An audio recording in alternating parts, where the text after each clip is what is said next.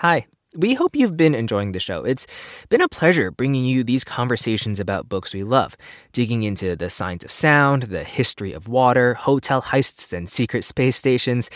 Sometimes we get asked what the best way is to support new shows like this one. It's really easy and would mean so much to us. Just take a minute and go to npr.org/donate to give to your local NPR station. And thanks. Hey, it's NPR's Book of the Day. I'm Andrew Limbong. You ever run into a writer who can take an everyday thing, something normal or, you know, boring even, and describe it in a way that makes you stop for a second and just sit there with it? Claire Luchette does that a couple of times in today's interview. Their debut novel, Agatha of Little Neon, is about Catholicism and faith, and there's a part in this interview when NPR Scott Simon asks about the more harmful aspects of the church. When the interview was recorded, former Cardinal Theodore McCarrick had just been charged with sexually assaulting a teenager in the 70s. And Luchette says something that stopped me. I don't know, maybe I'm just in a mood or something. But they said this book isn't about falling out of faith. It's about falling out of love. Here's the interview. This message comes from NPR sponsor FX, presenting Clipped, the scandalous story of the 2014 Clippers owner's racist remarks captured on tape and heard around the world. The series charts the tape's impact on a dysfunctional basketball organization striving to win against their reputation as the most cursed team in the league. Starring Laurence Fishburne, Jacki Weaver, Cleopatra Coleman, and Ed O'Neill. FX's Clipped, streaming June 4th, only on Hulu. Claire Luchette's Agatha of Little Neon is about four Catholic sisters in an order, all coming up on 30, who are reassigned to run a halfway house in Woonsocket, Rhode Island, that's painted the color of Mountain Dew and called Little Neon. They're there to try to help people get sober and get a firmer grip on life. And there, Agatha finds herself looking at her own self and soul in the world. It is a wry, insightful, and remarkable debut novel from Claire Luchette, whose work has appeared in Ploughshares, Granta, and the Kenyon Review.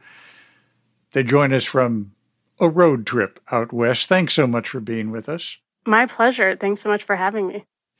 Early in the book, Agatha says, I was marked by grief. What did she find in the church and the fellowship of religious sisters? I think Agatha finds a place to hide herself for a while. Sitting in a pew, Agatha can know what to do with herself for an hour.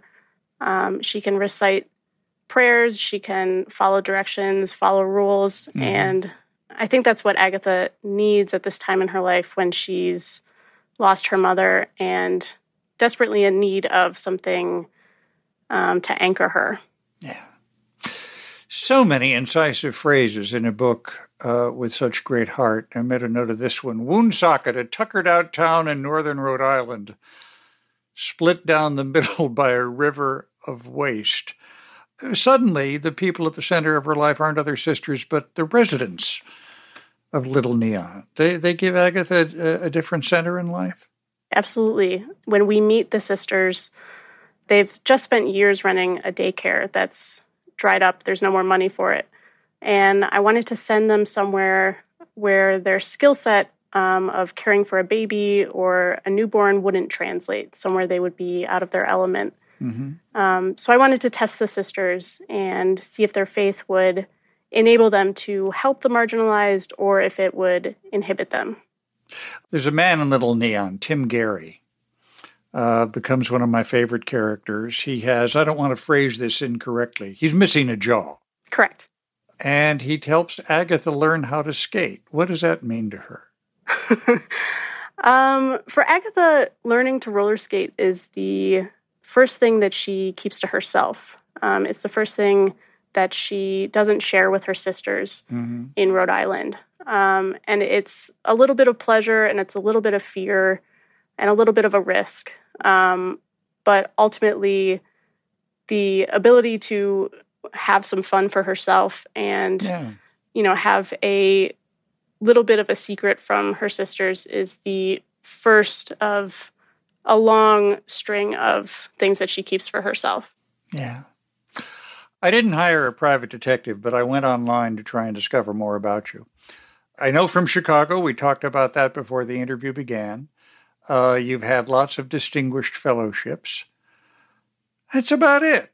Can I know more? were, you, were you, for example, educated by nuns?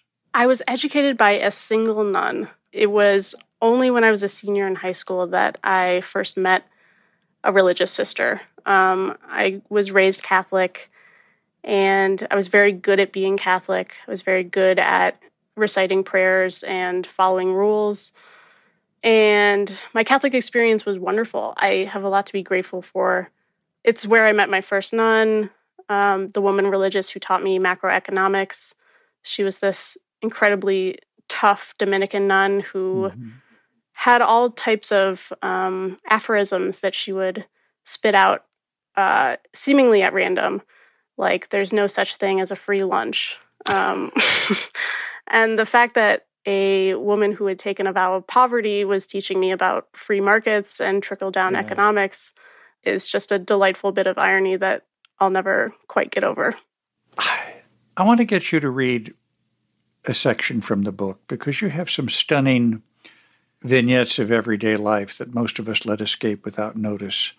Let me get you to read one. The nuns are taking a road trip to their former their former residence in Buffalo, and they stop uh, to picnic along the turnpike at a rest stop.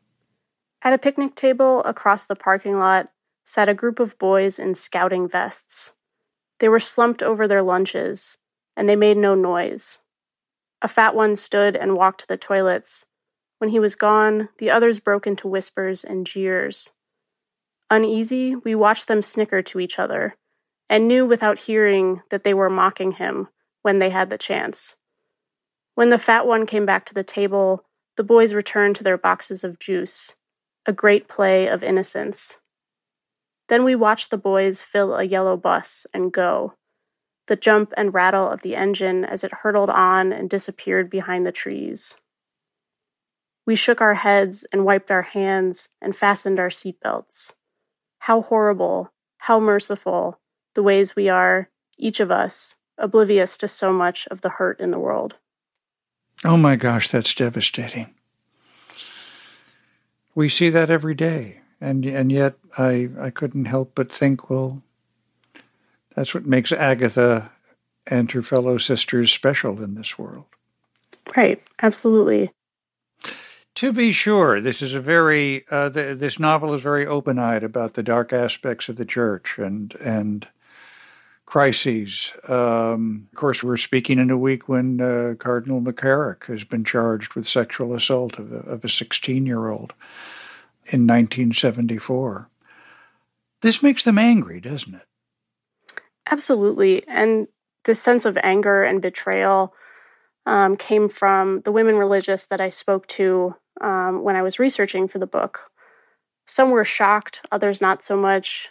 Um, but no matter how many degrees removed they were from any one headline, the sisters were all impacted. Their day to day lives changed as a result. So I wanted to imbue the story with some of that anger um, and that sense of betrayal and also convey that inextricable from these men's horrible crimes is their power mm-hmm. and their belief that they are beyond reproach. It shakes their faith in the church. Does it shake their faith? My goal in writing this book was not to write a loss of faith story, but almost a falling out of love story. Over the course of the book, Agatha learns so much about the way that the church works and mm-hmm how their strict adherence to doctrine makes it difficult um, to really do the work that the church is supposed to be about serving the poor and showing up for the marginalized. And saying that you have love for all creatures and actually showing love for all creatures are totally different things. Um, I wanted the sisters to have to learn that having compassion and understanding someone else's experience and pain um, and centering the other person's needs mm-hmm. is really hard work. Claire Luchette, their debut novel, Agatha of Little Neon. Thank you so much for being with us. Thanks so much for having me. Thanks for listening, and remember, visit donate.npr.org to support your local NPR station today. This message comes from NPR sponsor Shopify, the global commerce platform that helps you sell and show up exactly the way you want to. Customize your online store to your style. Sign up for a $1 per month trial period at shopify.com/npr. This message comes from NPR sponsor Dana-Farber Cancer Institute. It's called protein degradation, and if you're a bad protein in a cancer cell, you'd better get your affairs in order. Because now, thanks to Dana Farber's foundational work, protein degradation can target cancer causing proteins and destroy them right inside the cell. This approach is making a difference in multiple myeloma and other blood cancers, and is how Dana Farber is working to treat previously untreatable cancers. More at danafarber.org/slash everywhere. Humans are kind of overrated. Over on Shortwave, a science podcast, we're only kind of kidding. We're bringing you the wondrous world of animal science to your daily life. From queer animal love stories to songbird memories, we're showing you how critter knowledge informs human science. Listen now to Shortwave, a podcast from NPR.